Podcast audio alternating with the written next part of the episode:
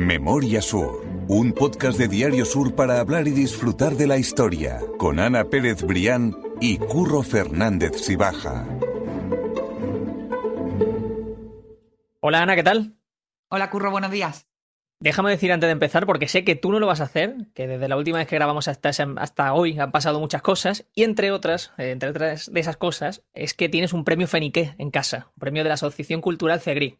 O sea que enhorabuena, porque sabía que tú no lo ibas a decir, pero eso hay que, hay que contarlo. bueno, bueno, muchas gracias. Además, Curro, mira, estoy grabando el podcast y lo estoy viendo porque hoy me toca grabar en casa y, nada, aquí cerquita tengo esa estrella fenicia que, guió a, ese pueblo hasta Málaga y no te pueden imaginar la ilusión que me hizo recogerlo de, manos de su presidente Salvador Jiménez. Bueno, y sobre todo también, porque sé que tú no lo vas a decir, la sorpresa enorme que me diste con, la presentación que, bueno, que, me regalaste para, que me dieran el premio, ¿no? De, de, decir a todo el mundo que se inventó un podcast eh, sobre mí en concreto y, fue precioso, inolvidable y, además hecho con mucho cariño, con lo cual las gracias te las tengo que dar yo a ti, Curro. Además de, por supuesto, a los amigos de la, de la Asociación Cultural Cegrí, a los que yo lo decía en la, cuando lo recogí, que, que los sigo y los admiro desde hace muchísimo tiempo porque creo que hacen un trabajo absolutamente impagable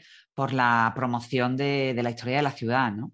Pues sí, pues sí, sobre todo eso. Yo hice el trabajo de fin de grado, una gran base de mi, de mi, de mi trabajo fue con la Asociación CEGRI por todo el conocimiento histórico que tiene y con Salvador Jiménez, así que si nos, estudian, nos escuchan estudiantes, que sepan que pueden apoyarse en ellos para temas históricos o temas de la Málaga pasada, que siempre es muy interesante. Así que, sí, ahí queda también ese lo hacen de manera desinteresada y, y además le aportan una visión absolutamente fresca y sobre todo didáctica, Curro, que es muy importante a la hora de difundir los temas de historia. Pues sí. No tener ahí ese discurso un poco viejunillo que te aleja. sino hacerlo como algo, pues es que al final la historia de Málaga puede llegar a ser incluso divertida, ¿no? Totalmente, totalmente. Cegri con Z, ¿eh? sí, eso, con, con, Z. Nosotros, por lo menos desde esta pequeña esquinita, intentamos, bueno, eh, que hacer de la historia otra cosa, más intentamos. Eh, ligera.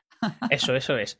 Y hoy vamos a volver a uno de los temas favoritos porque volvemos con la familia Larios, volvemos con una historia que, tiene la familia Larios como protagonista porque nos encanta y porque creemos que siempre hay algo más que contar, como este caso, que en el que vamos a contar la historia de cómo se fraguó, de cómo se creó la estatua a Manuel Domingo Larios, la estatua que, que todos conocemos que preside la calle Larios.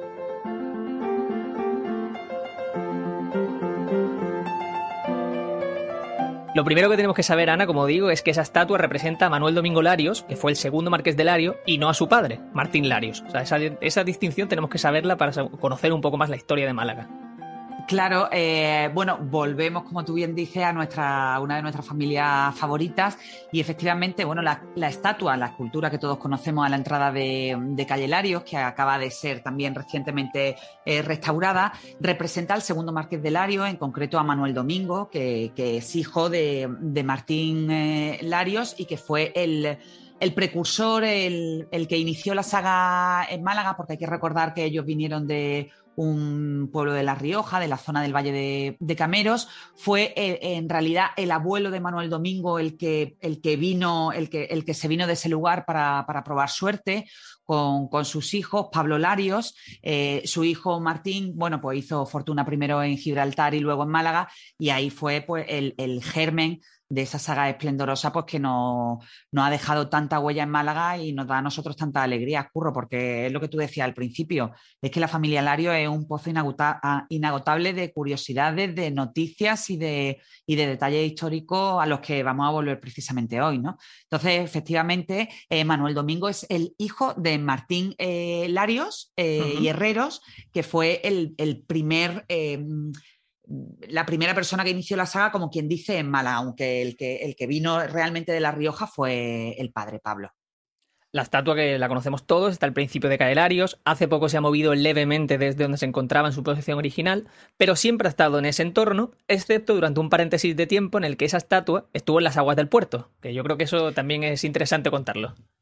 Sí, yo creo que esa historia la hemos contado en alguna ocasión cuando nos hemos referido a los Larios. Estamos hablando del 14 de abril de 1931 con la, con la proclamación de la Segunda República. Y bueno, pues la, estatua de Manuel Domingo fue arrastrada por, por, los trabajadores, por los obreros hasta el puerto, fue arrojada a las aguas y allí se tiró bastante tiempo. Y en sustitución de de Manuel Domingo, del gran Manuel Domingo, que estaba en su pedestal solemne con su chistera y con su levita, pues pusieron la alegoría del trabajo, que formaba parte del basamento de la, de la escultura original, ¿no? Entonces, bueno, pues la alegoría del trabajo también presidió la calle Larios durante un tiempo hasta que se recuperó el orden. Eso lo contaremos en algún podcast, pues por el también un poco por el ingenio de la autoridad de la época que consiguieron el permiso para sacar a eh, Manuel Domingo de las Aguas, bueno, pues un poco poniendo, poniendo la excusa, no se sabe si, si eso realmente era así o no, eh, pero el hecho de que el bronce de la escultura pues afectaba a la navegación de los barcos por una serie de corrientes electrolíticas, pues que, bueno, que, afectaban a, las maquinarias. El hecho es que las autoridades se, abrazaron a esa teoría para pedir el permiso definitivo para que Manuel Domingo fuera sacado de, la, de las aguas, fue sacado y fue restaurado y, finalmente, bueno, pues el orden natural de la, escultura fue, fue, recuperado, ¿no? Pero ya te digo, esa es una historia eh, posterior a la, que, a la que vamos a hablar hoy y, la verdad es que tiene un podcast eh, solo para ella. Lo tiene, lo tiene. Y, este es el ejemplo también porque vamos a hablar precisamente eh, de, la, de, lo previo, ¿no? De lo que aconteció antes a esa inauguración de, esa estatua. Y el tema es que la relación con Manuel Domingo Larios y con la familia Larios siempre se había, eh, había sido un poco difícil en esa época desde que se vieron obligados a irse de Málaga. Y entonces el ayuntamiento empezó unos trámites o unas intentonas para, para solucionar todos eso, esos problemas o esa situación con la familia que era difícil desde el ayuntamiento, como digo, se intentaba reconocer a la familia Larios de muchas maneras a lo largo de finales del siglo XIX, pero eso no consiguió que Manuel Domingo Larios volviera a Málaga, ¿verdad? él no, no quiso volver a Málaga. Es que, Curro, la, historia de, los Larios con Málaga ha sido siempre una historia de amor-odio. Ese desapego es un hecho, está ampliamente recogido en los libros de historia y tiene un origen muy concreto. ¿no? Eh, lo hemos comentado también en algunos podcasts, sobre todo cuando hablábamos de la inauguración de Calle Larios, y, tratábamos de explicar la razón por la cual los Larios no, estaban, no estuvieron en la inauguración de su calle es decir, que es una cosa absolutamente delirante, ¿no? La obra cumbre de una familia que lo dio todo por Málaga y que estuvo ausente de, esa inauguración, bueno, pues da que pensar, ¿no? Entonces, bueno, el origen de ese desencuentro, del principio de ese desapego que, que, se mantuvo hasta, hasta el final, pues está en el año 1868, en la Revolución de la Gloriosa, unas décadas antes de la inauguración de la calle, que como todo el mundo sabe fue en 1891. Bueno, pues en esa revolución obrera, los, también de nuevo los trabajadores, los obreros, sobre todo de las fábricas de la familia Larios, se dirigieron hacia el palacio de la familia, que como todo el mundo sabe también está, estaba al final de la Alameda, todavía no estaba construida la calle Larios, lo asaltaron, lo, lo, incendiaron y la familia Lario tuvo Curro que huir literalmente por los tejados de, del palacio para, escapar del ataque, ¿no? Eh, llegaron a, consiguieron exiliarse en Gibraltar, de allí después se fueron a Londres y finalmente en París, pues donde murió el propio Martín eh, Larios y posteriormente su hijo cuatro años después de que se inaugurara la calle Larios, ¿no?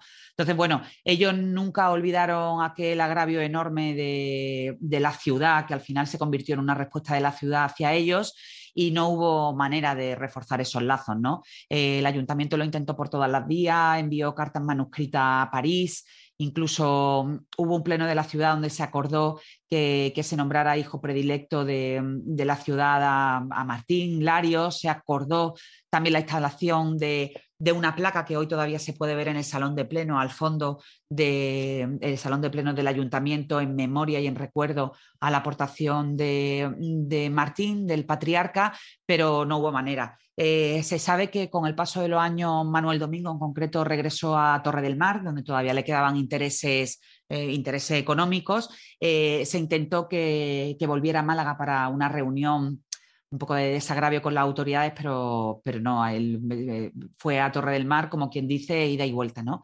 Y ya después regresó a París, donde, donde murió en julio de, de 1895, cuatro años después de la inauguración de su calle.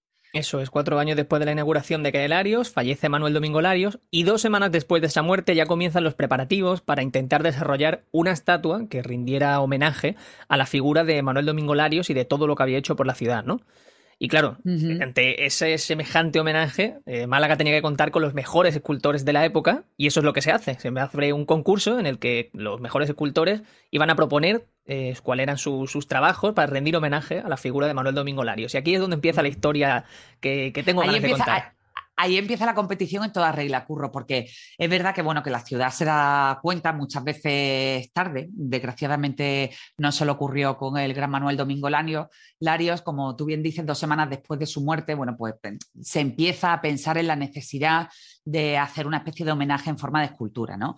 Esto en concreto partió del gobernador civil, del señor Canovan Vallejo, que bueno, decidió levantar un monumento público al final de, su calle y para eso, pues lógicamente necesitaba el apoyo pues, de las fuerzas vivas de, la ciudad. Ese apoyo en concreto lo encontró en primer lugar en la prensa de, la época, en concreto en Nicolás eh, Muñoz Cerisola, que se movilizó y bueno, y pues consiguió pues una bueno, una opinión mayoritaria a favor de, esa escultura.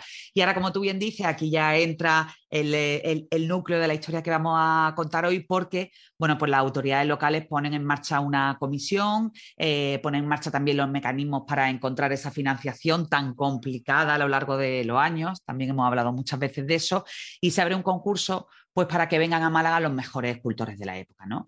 Efectivamente fue así, se presentaron muchísimos bocetos para la, para la estatua de, Manuel Domingo, pero quedaron tres finalistas, ¿no? La terna final, eh, que, realmente eran los mejores de, la época. Eran en concreto Mariano Benyure, eh, valenciano, Antonio Susillo, de Sevilla, y el tarraconense Agustín Querol.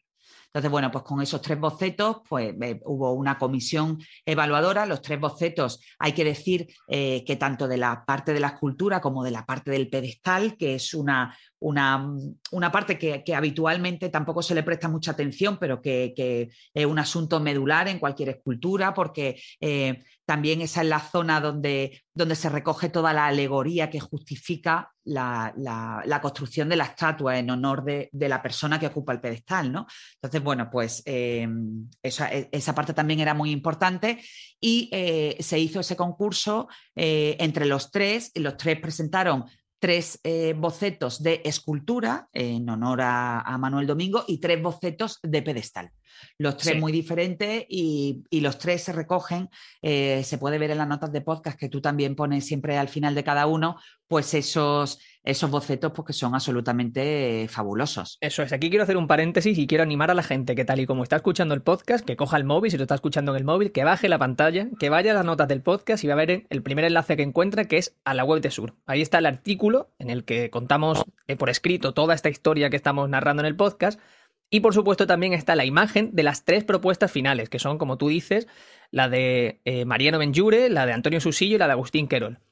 Y si quiere, por comentar un poco, porque creo que tú también tienes delante la, noticia, ¿verdad? yo tengo, aquí delante, sí, Eso, yo tengo, aquí el móvil también. Eh, el, boceto que cuando lo encontré, eh, bueno, para variar en el archivo de Narciso Díaz Escobar, que es una fuente inagotable de es tesoros. maravilla, sí, sí. Digo, digo, Dios mío, esto lo tengo que contar, porque es verdad que, que sí que se ha hablado mucho de esa otra parte que hablábamos al principio de cuando arrancaron la escultura de Manuel Domingo Lario y la arrojaron al mar, pero no se sabe ese germen, ¿no? Y no se sabe que hubo una competición casi, casi fraticida para hacerse con este proyecto. Y mm, y la verdad, mira, ocurro, yo los tengo delante en, eh, dos, en, concreto, en el caso de Querol y de Benyure, pues se representa a Manuel Domingo Larios con levita y con la chistera en la mano. Y similares entre ellas. sí, justo. Y en el caso de, de Susillo, bueno, pues Manuel Domingo Larios no tiene, no tiene levita, se echa la mano eh, derecha como a la parte del, chaleco que va debajo de, de la levita, pero lo que me parece un auténtico derroche de arte y de y de imaginación y de talento en la parte de los pedestales. Por eso yo insisto tanto en que, en que en una escultura es tan importante eh, la, escultura y el homenaje como, como, la parte del pedestal, ¿no? En concreto a mí me encanta por la, por la fuerza y por lo, eh, por lo casi barroco la de, la de Susillo, ¿no? Sí, sí, de hecho la de Susillo Parece como quizás que la figura del Marqués de Larios es un poco más, eh, no sé, menos señorial en comparación a la de Benjuire y la de Querol. Sí, es quizás más sobria. Eso es, pero es cierto que, ese pedestal es el más rico de los tres, el que tiene más figuras y exactamente, sí, sí, es, es, muy curioso y yo espero que la gente lo esté viendo porque merece la pena. Y el más sobrio, en, caso contrario, el de, el de Querol, un pedestal muy limpio con eh, supongo que serán cuatro imágenes, porque en el boceto solo podemos ver, tres. Imagino que en la parte trasera habría otra. Eh, pero bueno, finalmente gana la de, la de eh, Mariano Benjure, que incorpora en esa parte central de la leyenda de Manuel Domingo Larios también como una pequeña corona de, laurel. ¿no? En cualquier, cosa, en cualquier caso, las tres bellísimas, las tres realmente mm, eh, podían haber servido de desagravio, ya que estamos hablando de, Manuel Domingo, aunque bueno, finalmente, pues Mariano Benjure se, se, impuso a los tres, pero sobre todo a su enorme competidor de la época, eso, esos piques no son, no son nuevos, que era Agustín Querol, ¿no? De hecho, ellos a lo largo de su carrera tuvieron varios enfrentamientos más o menos intensos a cuenta de, de los trabajos en los que competían, ¿no? Claro, eso es, porque aquí donde empieza ya también un poco esa rivalidad, porque teníamos esas tres propuestas, pero realmente como que los puntos fuertes estaban entre esa rivalidad entre Benjure y Querol, que tenía una situación, bueno, un poco tensa, porque eran siempre rivales en todos esos concursos eh, escultóricos a los que se presentaban, y el clímax de ese enfrentamiento llegó unos años más tarde con la escultura del general Martínez Campos en el, del en el Parque del Retiro de Madrid. Ahí es donde ya llega el enfrentamiento total, y lo cuentas también en ese artículo, que es muy interesante ahí llega ya la pelea, la pelea gorda. Mira, ese enfrentamiento se recoge muy bien en la Fundación Mariano Benjure, que cuenta la, historia de esta escultura. Y entonces, bueno, pues, pues recuerda a la Fundación en memoria del escultor valenciano que Querol y él desde muy jóvenes se vieron enfrentados por multitud de proyectos, ¿no? Eh, fue el caso de la pensión en la Academia de Roma. Hay que recordar que Mariano Benjure eh, vivía allí, de hecho, la estatua, la escultura de Larios la hizo allí.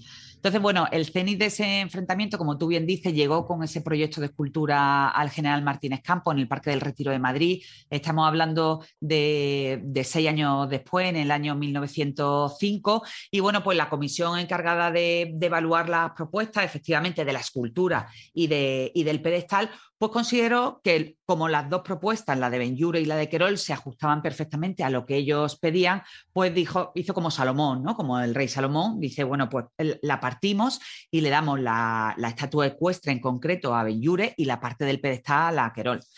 todo perfecto, todo, todo correcto, pero llega la hora de firmar el contrato.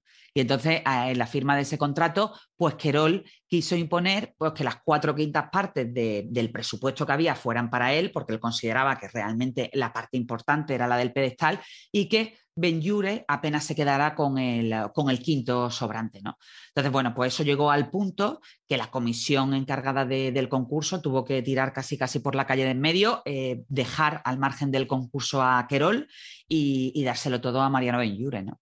Entonces, bueno, yo creo que ese enfrentamiento da muy bien la medida de lo que, de lo que también fue el encuentro en Málaga, ¿no? en el encuentro en Málaga no llegó la sangre al río, aunque sí las crónicas, las poquísimas crónicas de la época sí que hablan, bueno, pues de, de, de pique, no dicho así, ¿no? Pero de, de, desencuentro entre los escultores, pero eh, sí que el cenit llegaría unos años después. No, claramente esa estatua Manuel Domingo Lario fue el antecedente o uno de los antecedentes entre esa rivalidad entre Benjure y Querol y que era, que era interesante.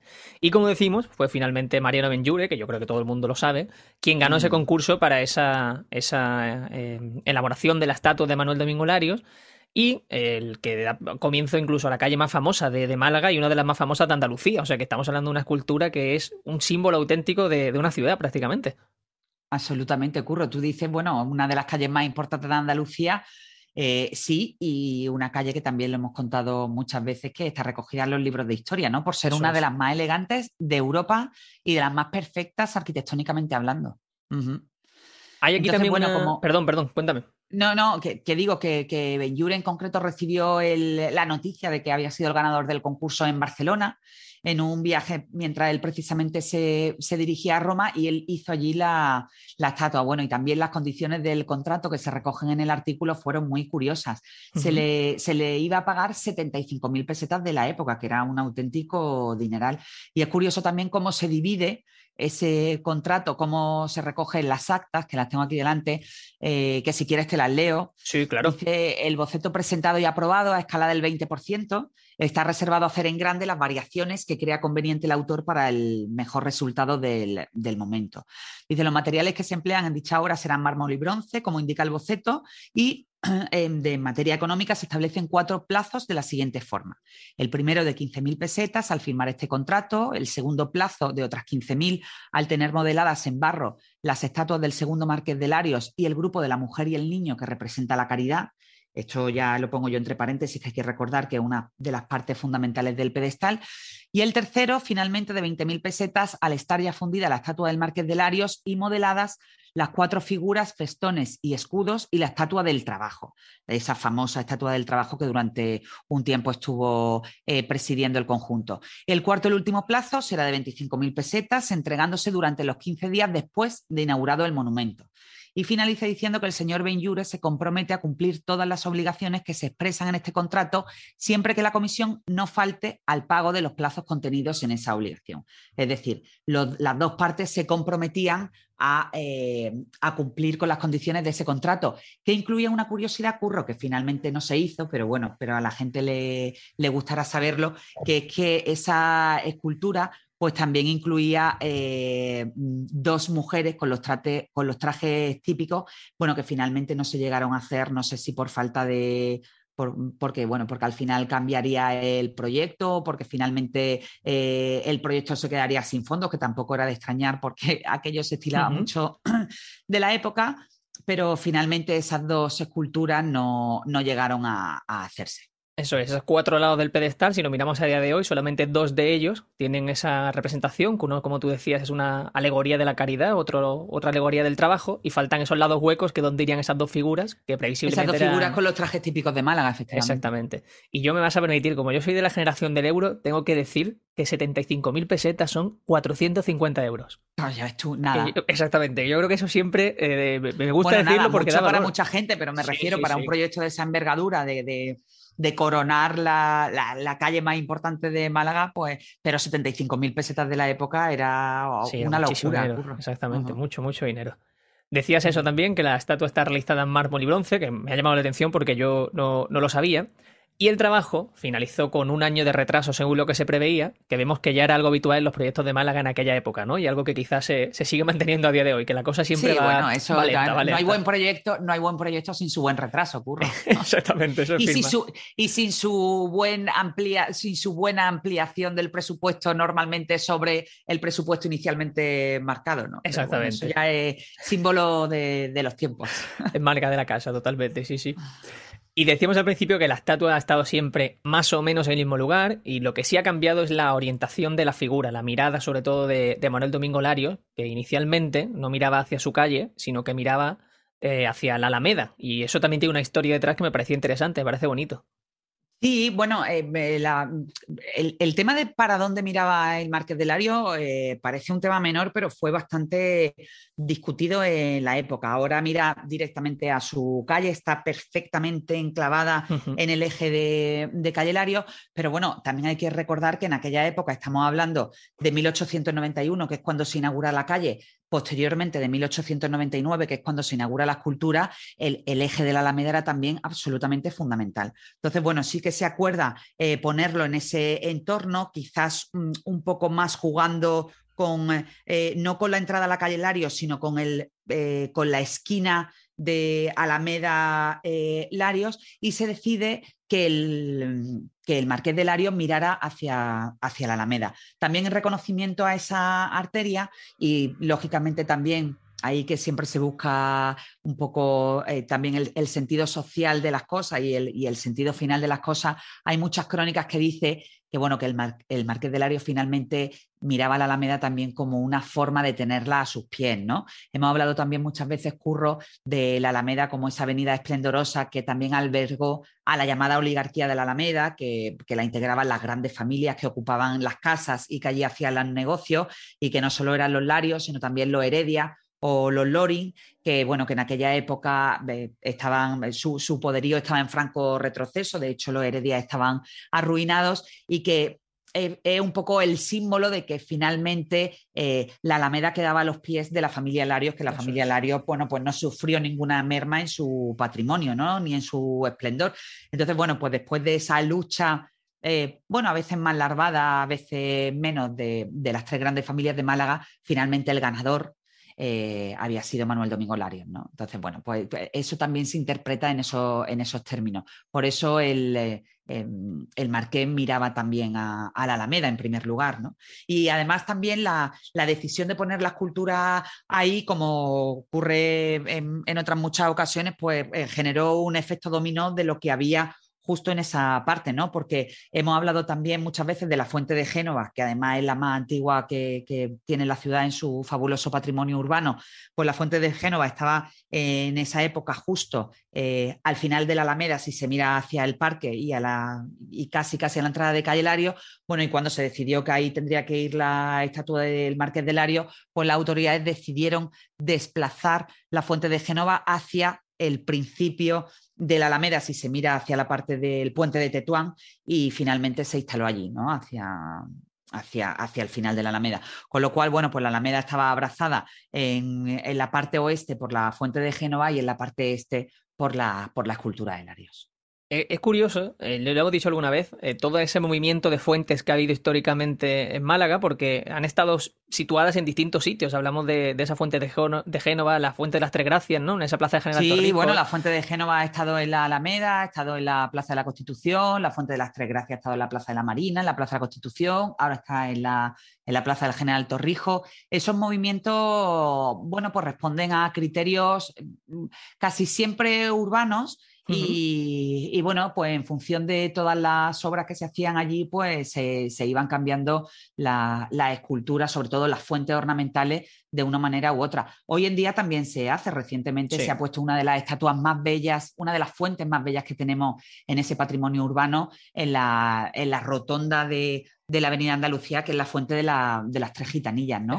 que es absolutamente maravillosa. Sí, también han restaurado hace poco e incluso también se me ocurre que el Palacio de los Larios hoy en día es también una fuente o se ha hecho con ella una fuente. Exactamente, con los restos en que la quedaban. de las flores. Lo que pasa es que yo creo que esa fuente no se puede, no se puede mover, ocurre porque no, es una fuente exenta, sino que es una fuente que está integrada en, bueno, en la trasera de, Calle Nueva, en la, en la, Plaza de las Flores, ¿no? Esos pocos restos que se, que se lograron encontrar, bueno, pues fueron maravillosamente rescatados en la, en la, Plaza de las Flores. Pues yo creo, Ana, que ahí hay un podcast, porque hemos hablado muchas veces de toda esa historia de las fuentes de Málaga, de, cómo han ido cambiando su situación a lo largo del mapa, y a mí me parece siempre interesante, me parece chulo hacer un podcast pues de ese tema. Pues cuando, cuando quieran nos podemos tirar de cabeza al podcast de las fuentes de Málaga y nunca mejor dicho. Sí, sí, ahí tenemos, tenemos que hacerlo de verdad, que yo creo que, que, que es interesante.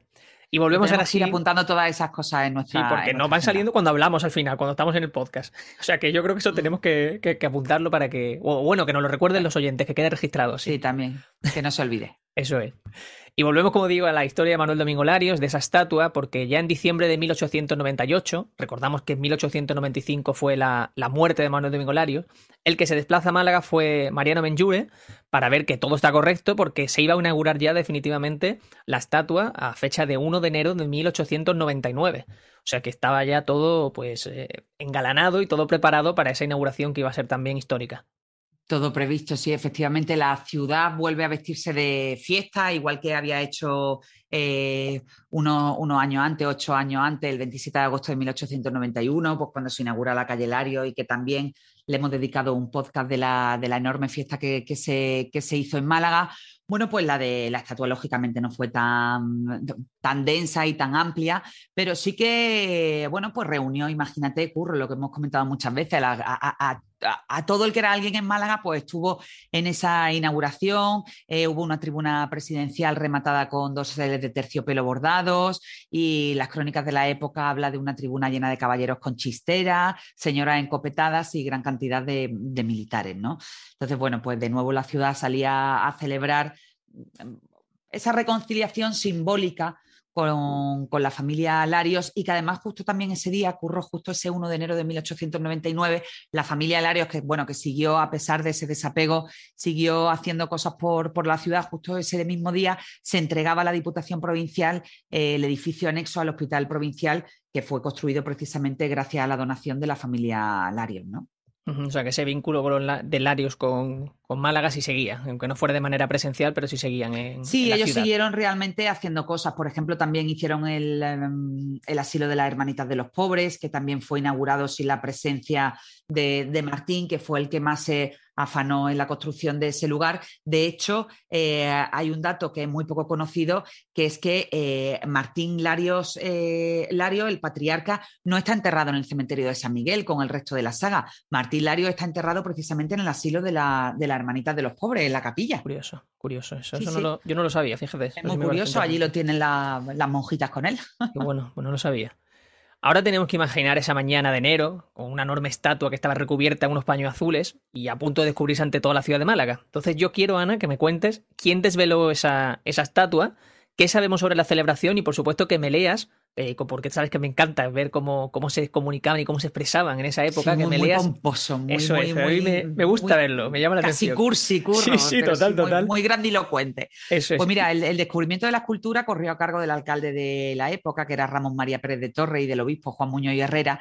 Y, bueno, pues todos fueron grandes palabras pues para vestir el acto de ese ansia de la ciudad por reconciliarse de cualquier manera posible con, con los larios, ¿no? Entonces, bueno, paso a leerte un extracto del del, discurso, como te digo, lleno de giros y lleno de palabras eh, grandilocuentes. Dice, la figura noble del excelentísimo señor don Manuel Domingo Larios, eh, que nacido en la opulencia, lejos de abandonar la vida de los negocios, dedica su cuantiosa fortuna al fomento de grandes empresas mercantiles, fabriles y agrícolas, que él mismo dirige, proporcionando con ello el bienestar a millares de obreros pone toda su voluntad potente y decidida y gran parte de su capital para realizar aquel gran pensamiento de dotar a Málaga de una calle que pusiera en comunicación la Alameda principal con la Plaza de la Constitución y logrado su propósito realiza un verdadero prodigio bajo el punto de vista de la urbanización y de la estética, dispensando además un gran beneficio bajo el punto de vista de la salud y de la higiene.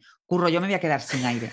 yo te confieso que si en el 2022 yo escribo así una crónica, vaya, no te digo lo que me dicen en el periódico. Pero, pero eh, es, todo eso muy inflado, ¿verdad? sí, todo muy, muy rico en palabras. Sí, yo no sé cómo lo leería el alcalde, pero yo leyéndolo casi casi me quedo sin aire. O sea que supongo que el alcalde también le parece, le, ocurriría algo similar. El alcalde hace referencia a Curro, no me enrollo mucho más, pero sí, esa referencia que también hemos contado un montón de veces, ¿no? Eh, que la calle Lario no solo representa una revolución desde el punto de vista urbano, sino una revolución también desde el punto de vista sanitario. Y aquí se ve en el discurso cuando el alcalde dice el beneficio bajo el punto de vista de la salud y de la higiene. Ahí hay que recordar que las esquinas redondeadas de los edificios que constituyen eh, la calle Lario son así para aprovechar esa corriente de aire limpio que entraba desde el puerto ¿no? y para limpiar toda posibilidad de, epidemia y de enfermedades para, para, ventilar la calle Lario, ocurre al fin y al cabo. ¿no? Sí, hoy lo entendemos perfectamente. El sentido final, justo el sentido final de la calle, eh, realmente fue acabar pues, con todo ese lugar de callejuelas, de tascas, de garitos, de, de hospedería absolutamente insalubre, pues que hacían que en el momento que había una epidemia o una enfermedad, pues allí mm, que cayeran como chinches, ¿no? Si se me permite la expresión. Entonces, bueno, pues la calle Lario, aparte de una calle bellísima, es también una calle sana. Pues sí, hoy, hoy lo, tiene todo, curro la calle es, que es maravillosa, es maravillosa. Y lo que te digo, que hoy, se entiende perfectamente ese, ese, nivel de ventilación que era necesario y que hablaba de una mejor salud, por supuesto, para toda la gente que estuviera allí. Así que sí.